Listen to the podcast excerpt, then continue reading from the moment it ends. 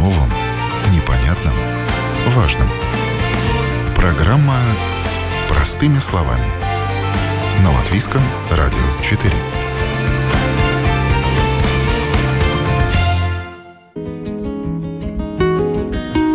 Приветствую всех в студии Юля Петрик в эфире программа «Простыми словами». Правильное питание – основа здоровья и долголетия не только для человека, но и для домашнего питомца. Сегодня в зоомагазинах очень большой выбор кормов. Но как во всем этом разнообразии сориентироваться? Как правильно выбрать корм для собаки или кота? Как правильно кормить и в каком количестве, чтобы животное было сыто и не страдало ожирением? На что важно обратить внимание при выборе корма для домашнего питомца, надо ли менять корм, можно ли давать животным дешевые корма и сколько мяса должно быть в рационе вашего подопечного. Об этом нам расскажут сегодняшние гости. В первой части программы ветеринар доктор Янис Бейнерц и во второй части программы тему продолжит ветеринар Лита Конопора. У нас э, сегодня в студии главный врач клиники Бейнерт, известный в городе ветеринар Янис Бейнерс. Здравствуйте. Добрый день. Ну и мы сейчас поговорим о питании животных, домашних животных, кошек и собак. На что стоит обратить внимание в питании для того, чтобы животное по возможности дольше было здоровым и долгожителем.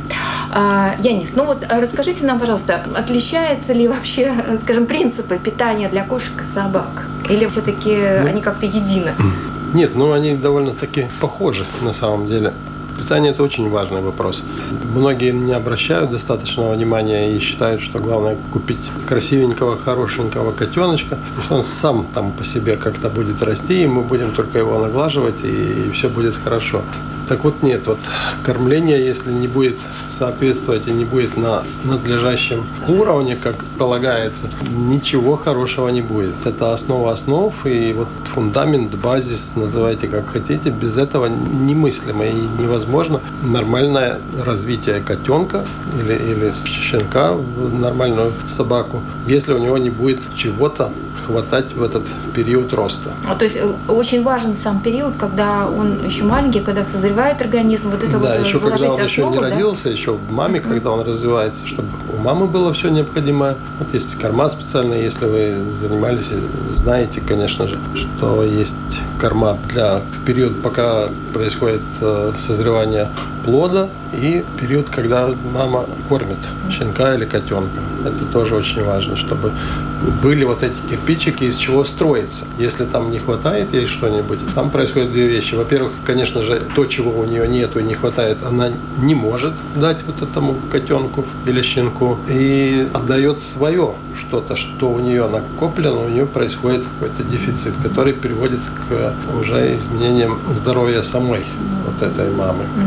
Мы нередко животным берем, не знаем откуда, кого-то подбираем даже на улице, да, или там по интернету берем кошечку, собачку. То есть, ну, в принципе, не знаем, что у него в организме заложено, потом начинаем а, сталкиваться, возможно, с какими-то проблемами. Можем взять больного котенка, но а, можем мы как-то сами поддержать это животное, чтобы его дальнейшая жизнь да. сложилась нормально? Ну, конечно, и, и можем, и, и должны, в принципе, потому что надо обратить э, очень большое внимание на то, чтобы он получил вот все, все, все необходимое в плане профилактики. То есть он должен быть обработан от всех внутренних, наружных паразитов, там блохи, клещи, глисты и все-все-все прочие. Вот эти должны быть обработки. Должен иметь прививки. Прививки должны быть две.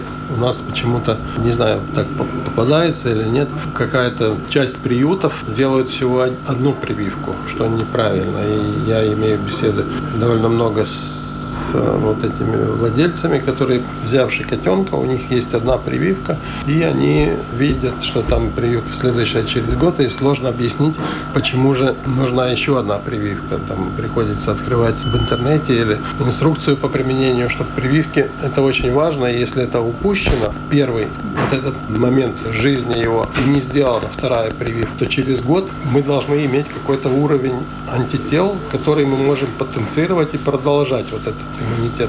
А если он не сделал в первом году, и он маленький, да. то через год нам не будет что потенцировать. Мы не сможем продолжать. И получится ситуация совершенно глупая, что человек каждый год делает прививки, и они не работают, потому что нет вот этого уровня продолжающегося, который можно потенцировать. Я понимаю, что по радио это очень-очень трудно рассказать. Было бы телевидение, я бы нарисовал такой вот график, диаграмму. Ну, то есть наличие прививок это крайне важно для его иммунитета, да? Да, ну почему я тут лезу да. с прививками, когда вы хотите про корма? Ну вот если не будут эти прививки, и корма ничего не спасут, никак. И вот панликопения у кошек, это вот все, например, знают, что вирус Эбола это что-то нечто страшное, ужасное, карантин, армия, там кордоны и прочее. Там смертность 70-75%. Так вот у панликопении, как вы думаете, сколько? Вот тоже 60, 70, 80%. То же самое. И вот этот вирус панликопении, он какой-то особенный. Я не вирусолог, не имею права это заявлять там в полный голос, но он очень подозрительный. Он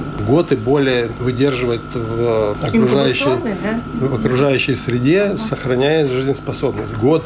Если другие вирусы, там, ну, несколько там, дней, недель, то тут год. И никакие средства там практически его не берут. Но прививка предполагает, да? То есть вот э, Прививка, да, защищает этого. его от ага. этого. Вернемся, да, к кормлению. Это очень важно.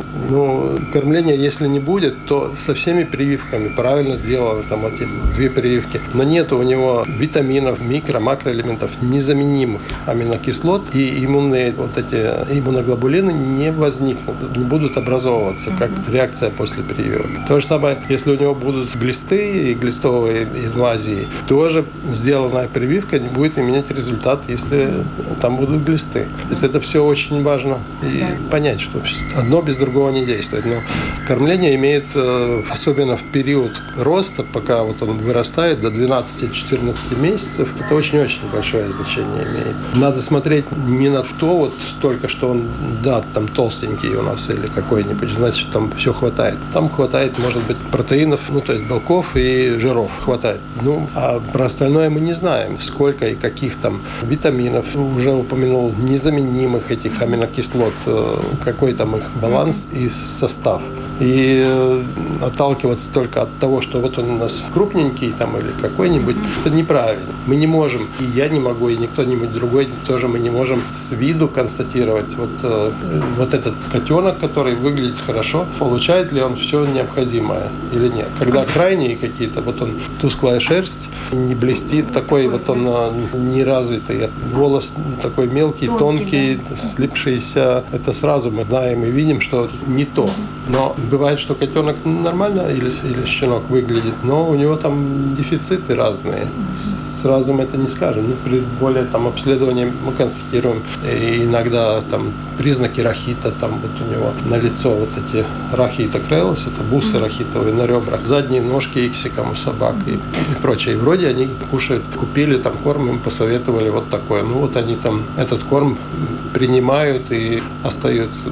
Ну, опережая события, скажу, такая ситуация или, можно сказать, проблема. Там заводчики, может быть, э, или зоомагазин, или клуб какой-нибудь подсказывает, вот там вот у вас британская кошечка, вот такой вот корм, вот нарисована кошечка, как ваша, вот этот корм берите и кушайте всю жизнь. Или там найдите подходящий и всю жизнь. Это крайне вредная теория такая, на мой взгляд. Меня тут сидят некоторые коллеги, которые считают, что надо держаться одного корма. Так объясню вам просто так вот по-женски, что вы не можете приготовить универсальную котлету ни мужу, ни ребенку. Они не будут там расти, один не будет, другой функционировать не будет. Если одно и то же он будет кушать годами. А мы тут посадили котика или собачку на один корм какой-то. И ко мне приходит и вот он год или два или, или пять лет он кушает одно и то же. Один и тот же корм не содержит всех витаминов. Все аминокислоты эти незаменимые, все микро макроэлементы не содержит. Если он содержал бы, был бы такой корм, я бы посоветовал. Но и чтобы он там все содержал, это должна быть какая-то урна, колба какая-то там дымящаяся, когда было бы там все. И если мы на берегу, что называется, знаем, что там не все, а мы год или пять лет кормим одним и тем же, он пять лет не получает вот ту витаминину ту аминокислоту, я не знаю какую, угу. аргинин там, не дай бог, или таурин там, или еще что-нибудь. Он не, получает 5 лет. У него, у него будут по определению проблемы обмена веществ, или сердца, или, или печени, угу. там, смотря что он там не содержит. А это уловка. Вот берите, вот там нарисовано, и всю жизнь этим кормите. Угу. Это неправильно. Каких принципов питания нужно придерживаться, допустим, ну вот в кормах, на что обращать внимание, да, э, что главное должно быть в покупных кормах, э, чтобы животное было здоровым. Я беру тех животных, которые в принципе здоровы, да, не лечебные корма обыкновенные. Да, ну, э, как это глупо и не позвучит, вообще-то цена. Сейчас уже рынок не стихийный, как это было. Я проходил, когда я учился, закончил начал работать, кормов по мини не было. Потом они появились, привозил кто-то что-то, наценивал как хотел. И никогда, вернее, очень редко, когда соответствовало, что действительно качественно, он там дорого стоил. Было по-всякому. Какое-то что-то привезенное стоило дорого и по-разному. Все-таки рынок установившийся. И не бывает таких чудес, что очень хороший корм, но по очень низкой цене. Ну вот не верю я в такое. Я не большой там специалист, чтобы я там отслеживал и изучал, но я вижу под тем кормом, вот у нас тут 10 наверное, фирм каких-то кормов, что хорошие корма хорошо и стоят. Это первый признак того, что он хороший. Глупо так звучит обывателю, наверное. Но обывателю очень сложно объяснить, что есть премиум качество, там супер премиум качество. Кто как хочет, мол, так и называет. Но это не совсем так. Есть там у них стандарты, и каждый не может сказать, вот у меня корм супер премиум. И вот тут же заклюют там эти остальные. И если ну, вы видите в зоомагазине или ветеринарной клинике, или там на базаре, где угодно, что премиум качество корм, вот это хороший корм. Супер премиум качество. Это действительно хорошего качества к вам. На каком-нибудь э, там супермаркете вы не увидите, что это супер премиум качество корм. Ну и, соответственно, должны считаться с тем, что ну, он не будет, может быть, таким качественным. Конечно, если посмотреть, сколько кормов, это немножко другой вопрос, вообще потребляют в мире. Там, большая часть кушают вот эти, которые супермаркетовские, ну, какие-то, больше, больше 50%. Или там, я не, не имею точной статистики, но их больше значительно, чем вот эти премиум супер премиум. И отнюдь не все у нас тоже там в стране или среди клиентов нашей клиники, что они кушали бы только там вот эти самые. Или, ну нет, они говорят, извините, это не для нас, мы там будем, я не буду называть ни один корм, мы будем вот такой-то там По покупать. доступной цене со скидкой.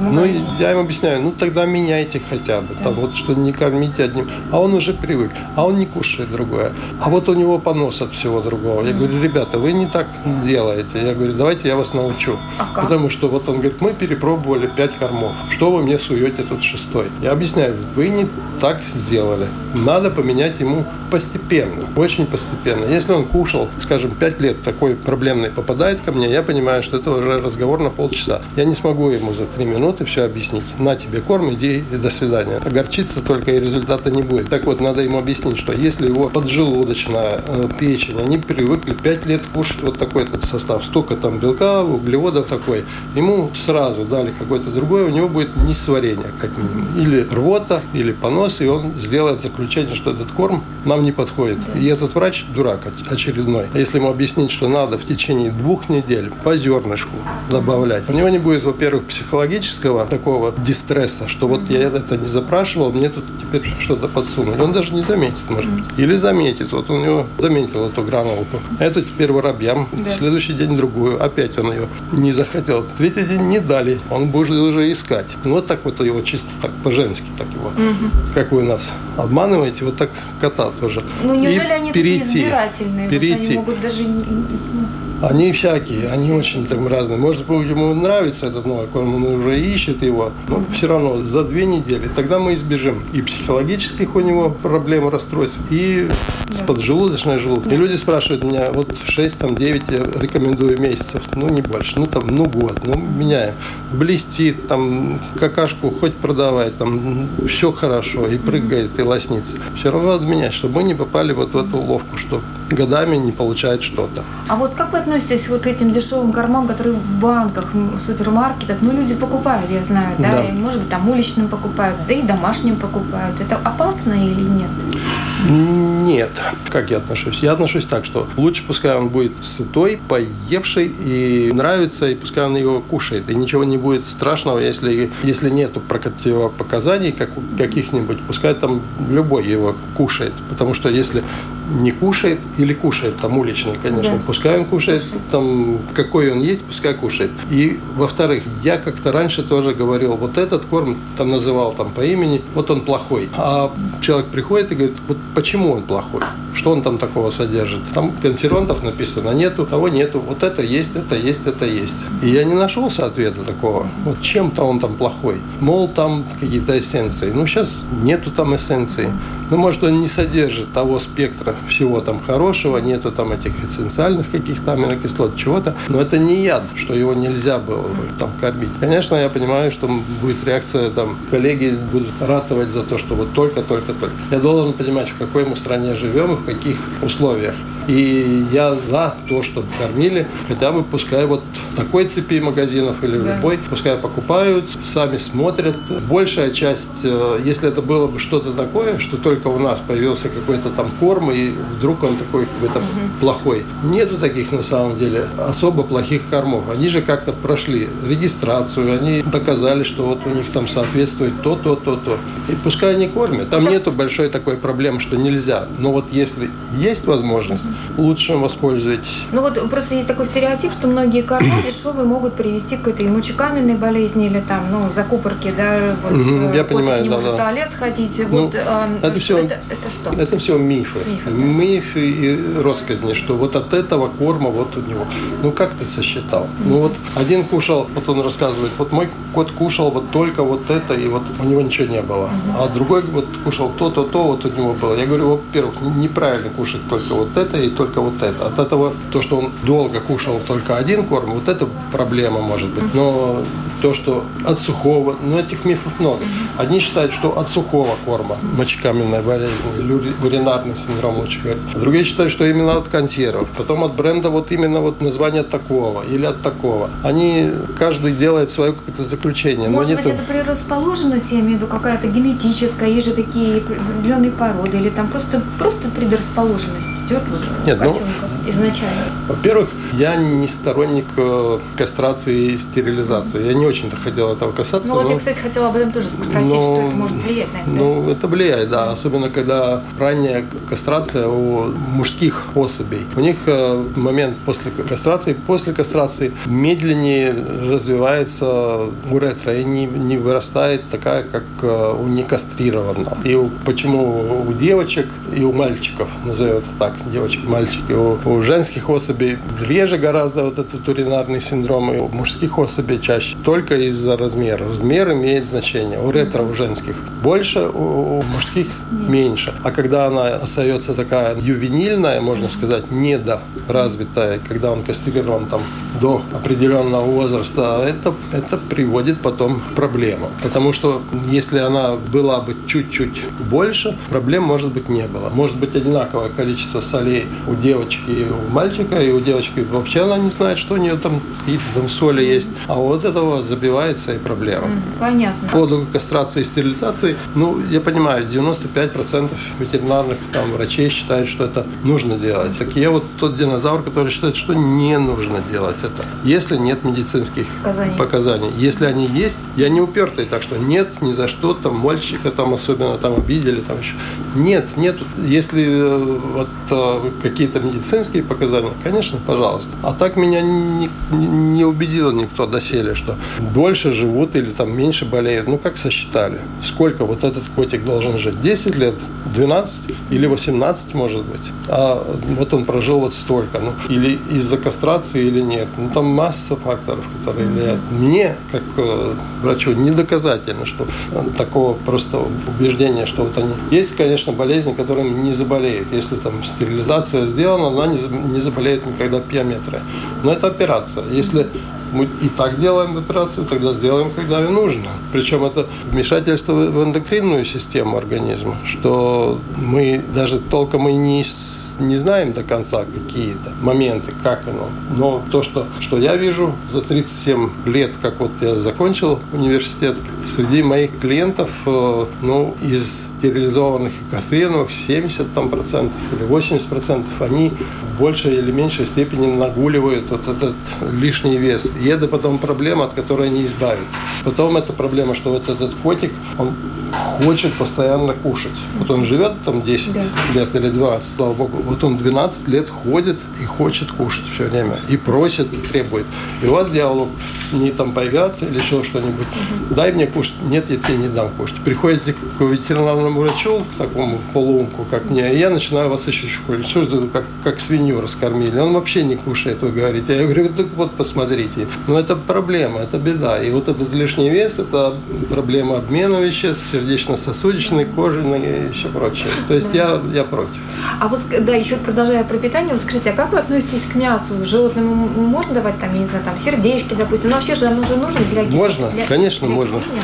Конечно, почему нет? Я своих, э, вот котик у меня прожил, слава богу, 19,5 лет был, Сидор Иванович. Это другой разговор, пригласите, я вам расскажу. Кушал в основном только сухой корм, не хотел он мясо кушать, я ему предлагал, но он не хочет. Собаки у меня сейчас 7 собак. Они кушают в среднем там 80% сухой корм, 20% овощи, мясо, суп вчерашний, угу. что-нибудь такое да, для, да. для интереса им. Но мясо даю, да. А творог конечно. можно давать? И творог можно, не надо усердствовать, там очень много давать. Это миф, что надо щенку давать творог, у него будет там кальций. Угу. Чтобы он кальция набрал из творога, он должен съедать примерно 20% своего веса творога. Это там килограммами, это не, нереально. Ну, можно давать. Творог содержит... Э, продукты. Да, цистин, цистеин, двое серосодержащие аминокислоты очень хорошие. Можно давать. Не надо было бы давать эти 0,5% эти обезжиренные, пускай он 5-9%. Немного, но цельного пускай он получает.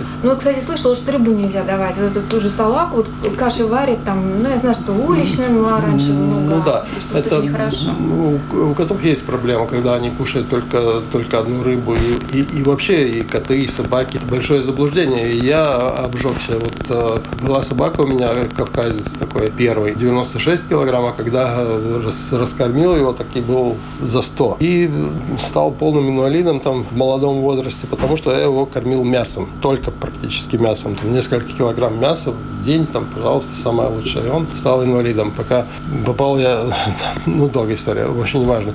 Такой профессор один объяснил мне, он говорит, ты же не так его кормишь, ты сам его убиваешь этим мясом. Я говорю, как так? Он же голяда, мясоед, он же мясо там кушает. Он говорит, ну как он мясо кушает, если допустить, что он от волка произошел там или из дикой собаки. Она же не кушает мясо, как ты ее даешь. Он поймает этого зайчика или там крысу или что-то, с воробушка слямзает, как он есть, перьями и со всеми потрохами. Вот и исход мяса там 30%, да. пожалуйста, а не 90%. Вот этот избыток белка и недостаток всего прочего, вот и приводит к этим заболеваниям всяким. И в конце там виднеется почечная недостаточность. И я не обладаю какой-то там большой статистикой, но из тех своих клиентов, которые страдают почечной недостаточностью, довольно большая часть из них те, которые кормят в основном мясом mm. или консервами не дают сухой корм когда избыток белка, когда его много очень. Белки... Это почки, в общем, когда избыток белка, это уже удар по почкам, да? Ну,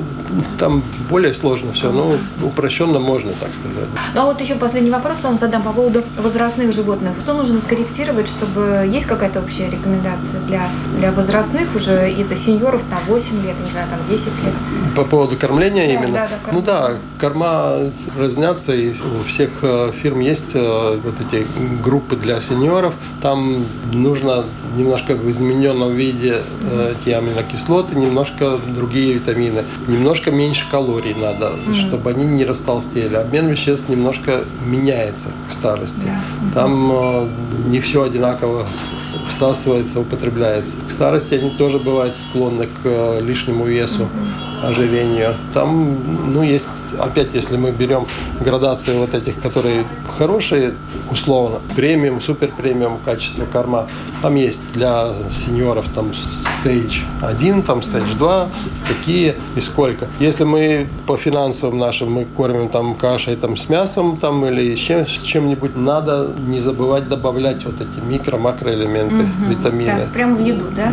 Да, но это к старым относится как к щенкам, так и к старым относится в большей мере. Но и всем. Вот я понимаю, что меня слушают и тихо проклинают те там 60%, которые кормят кашей там, с мясом, картошкой, ну, что у него есть у бедного. Но надо пытаться как-то разнообразить, добавить там кашей кормишь, пожалуйста, поменяй там каши какие-нибудь там да. разные, мясо, ну, добавь там что-нибудь там или еще что-нибудь. Я не, не, не чуждаюсь своим отдавать весь э, старый ступ, испорченные котлеты, все это Все-таки разнообразие, правда, в питании? Разнообразие, и это не, не так, что ну, как там этими отходами. Почему нет? Потому что у собаки в 3-4 раза более активная концентрация ферментов в желудочно-кишечном тракте. Почему он падаль может кушать? Он mm. перерабатывает его. Лучше, и это усваивается все, это все полезно. Но надо всегда смотреть. То, что я говорю, это годится вот такому дуксису, среднему, такому нормальному. Чем круче собака, тем больше там у нее предрасположенности и ужимок, и прыжков, что ей нельзя то, нельзя, то нельзя еще. Есть, которые болеют, вот сейчас такая болезнь, ИБД, э, Inflammatory Bowel Disease, синдром воспаленного желудка и кишечника. Все чаще и чаще последние года появляется. Тем вообще ничего нельзя. И там надо только определенные корма, и то временами нужны вот эти гормональные препараты, которые тоже сейчас не в моде. Ну, по поводу кормления, это очень важная тема. Да, Кто-то там из древних сказал, что мы то, что мы кушаем. Да, это, ну, да. так и есть. Вот и каждая клеточка наша попала через ротик.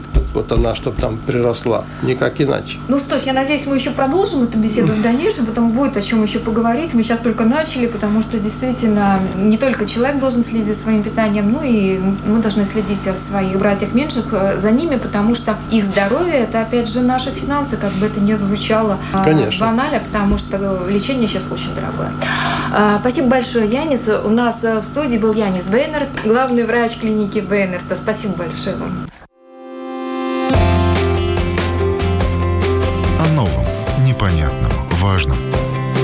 Простыми словами.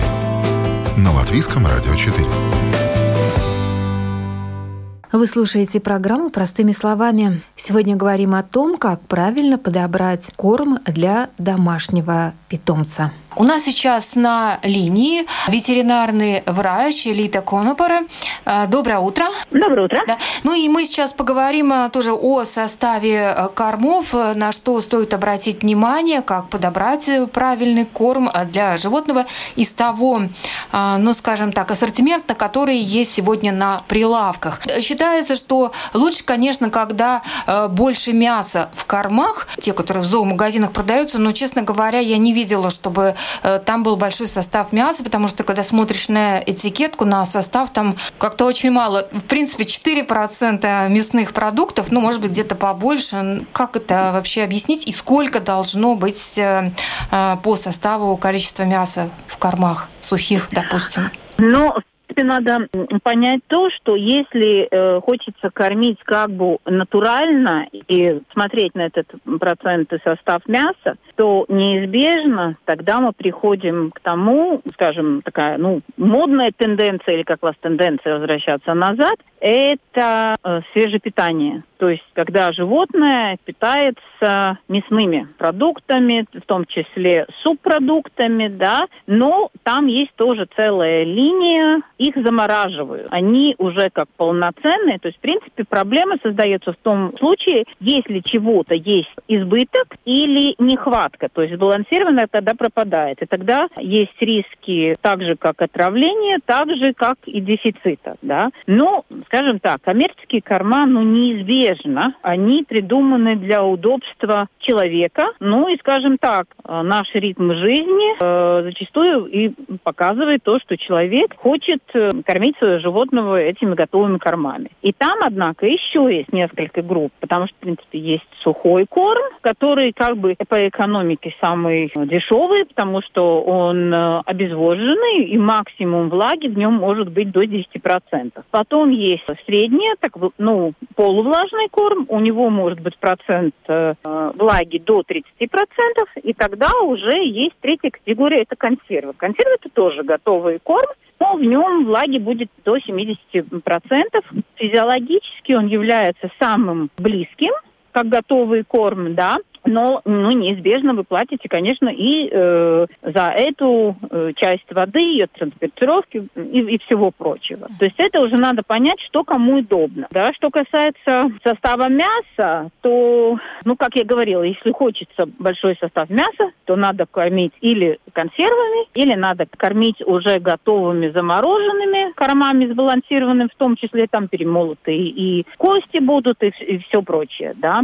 Ну, это человеку надо выбрать выбрать, потому что свежее питание, оно не дешево и не просто. Те, которые кормят таким образом, у них, в принципе, время от времени дома, можно сказать, ну так, фабрика переработки мясных продуктов. Да, они специально делают порции, замораживают, это также должно быть сбалансировано. А почему вот в этих вот сухих кормах интересные такие составные, зерновые а, в основном? А, каждый, э, каждый производитель старается подешевле сделать, подороже продать. И один из очень ценных э, белковых, ну то есть главные составные белок, углеводы, жиры и минеральные вещества. Да, вот это такие вот главные группы, на, на, на чем все питание держится. Да. И тогда, например, мясо, продукты можно заменять также бобовыми, например. Кукуруза тоже содержит э, белки и углеводы. Да. То есть производитель смотрит, что из доступного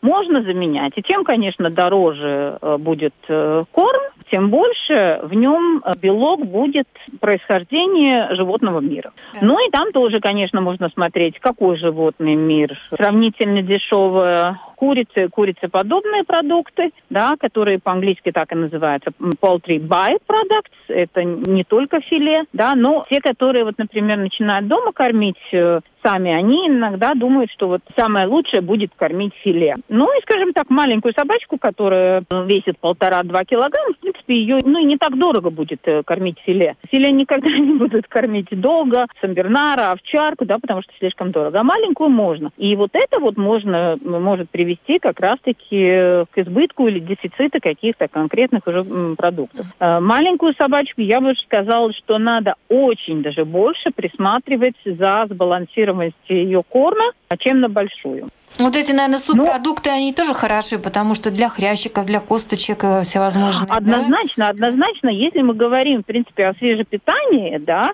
то мы ни, ни в коем случае не говорим об как я говорю, филе, да, карбонадах. Мы говорим о той части, которая содержит и э, сухожилия, хрящи, это вот э, брюшная часть, там, где вот эти все брюш, брюшные пленочки, да. Чем меньше собачка, тем меньше их надо нарезать или перемолоть, потому что, ну, особенно собаки не жуют, они больше глотают. Хотя, хотя, в принципе, исторический желудок собаки очень даже предназначен для длительной переработки и довольно больших объемов э, корма. То есть, ну, если вот взять как с размера овчарка, хаски, да, вот примерно такая, если мы приравниваем как человеку, то вот такая собака может, вот человек, ну, 10-12 стейков за раз бы мог съесть, если бы мы приравнивали, что человек может съесть как собака. И вот зачастую люди спрашивают, желательно ли, например, комбинировать комбинировать э, там сухой корм и домашней э, пищей, да, ну,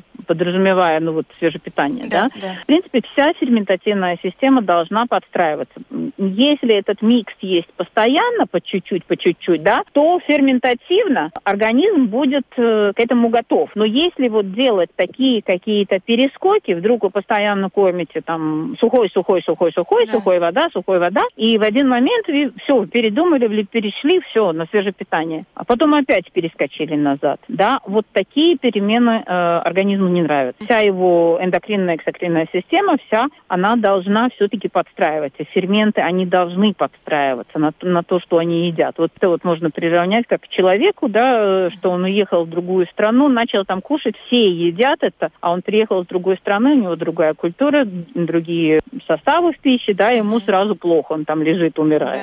А если, например, просто вот как конфетку им иногда там раз в неделю дать с мясом, к примеру, помимо профессионального корма кошачьего, то, что в магазине покупаешь, так вот, им же нравится просто сам вкус мяса? А, однозначно лучше вот такого рода, пусть будет это лакомство как мясо, чем там какие-то печенье, сыры, да, там, где довольно много скрытой соли, жиров довольно много, приправ, ну, в человеческий корма. Ничего там плохого с этого не будет. Также можно комбинировать э, сухой с консервами. Но что надо учесть? Каждая калория считается. Особенно это важно, если собака породы, которая имеет склонность к полноте, или стерилизованное животное, да, которое тоже энергетическая потребность уменьшается. То есть надо учесть, что не может быть так, что полная порция сухого корма и еще такая же порция консервов по дозировке.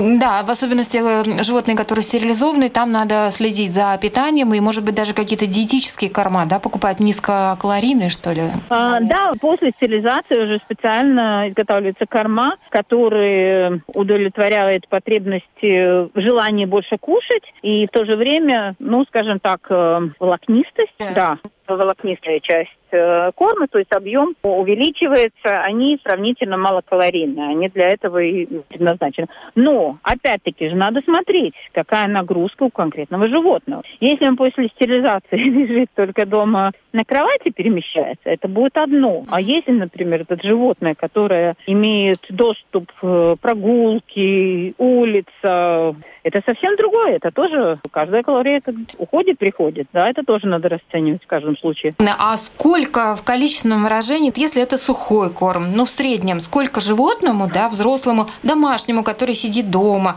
особенно не ходит на улицу, тот же кот или небольшая собачка? Ну, возьмем кота. Да. Ну, кот, сухой корм, но это будет такой, ну, не очень энергетичный кот, да, перемещающийся. Домашний, домашний кот, это будет примерно 60 граммов сухого, сухого корма. То есть совсем да. немного? Совсем немного. Да. И что я всегда говорю, человек часто бывает так. Вижу животное толстое, да, толстое. Это не вопрос э, красоты, mm. особенно котам. Как я вижу толстого кота, я всегда говорю, это ваш выбор, но я обязана вам э, сказать, что, во-первых, э, толстые коты очень склонны к сахарному диабету. Да. Во-вторых, с их желанием прыгать. Это их опорно-двигательная система, которая сдает первое, и сердечно-сосудистая. Да? А дальше это, как говорится, ваше дело, вы соблюдаете или не, не соблюдаете это все. И что надо учесть, что часто бывает, что человек, когда я ему говорю, ну сколько, покажите, сколько этого корма, оказывается его гораздо больше, чем человек думал.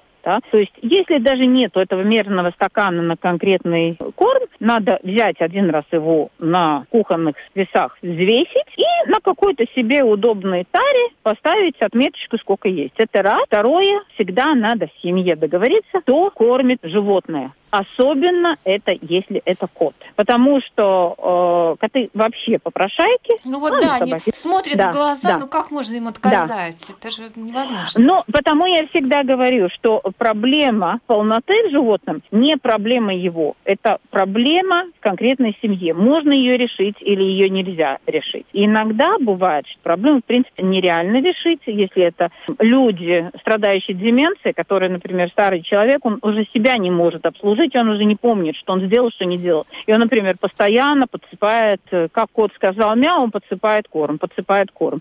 Дети понимают проблему, но ее решить не могут. Да? Ну, бывают и такие ситуации. То есть в семье должен быть ответственный за питание кота, если да. так да. сказать. Да, то есть знает, сколько раз он кого кормил, все, а остальные и э, коты не будут терроризировать э, тех, которые его не кормят. Вот просто. Пусть те, которые говорят, что это нереально, просто они пусть перестают это делать. Вот они идут мимо кота, они не кормят. И есть один главный, который кормит. Поверьте мне, через пару недель кот уже на других обращать внимания не будет. Какой интересный совет, действительно. Можно попробовать? А чего же нет? Можно пробовать, да. Да, да это работает. У кого-то раньше, у кого-то позже, но это работает, да.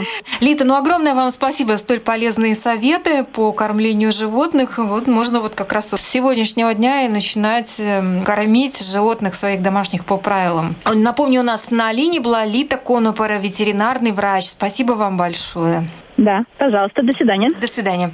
И на этом программа «Простыми словами» подошла к завершению. Передачу провела Юлия Петрик. О новом, важном. Простыми словами. На Латвийском радио 4.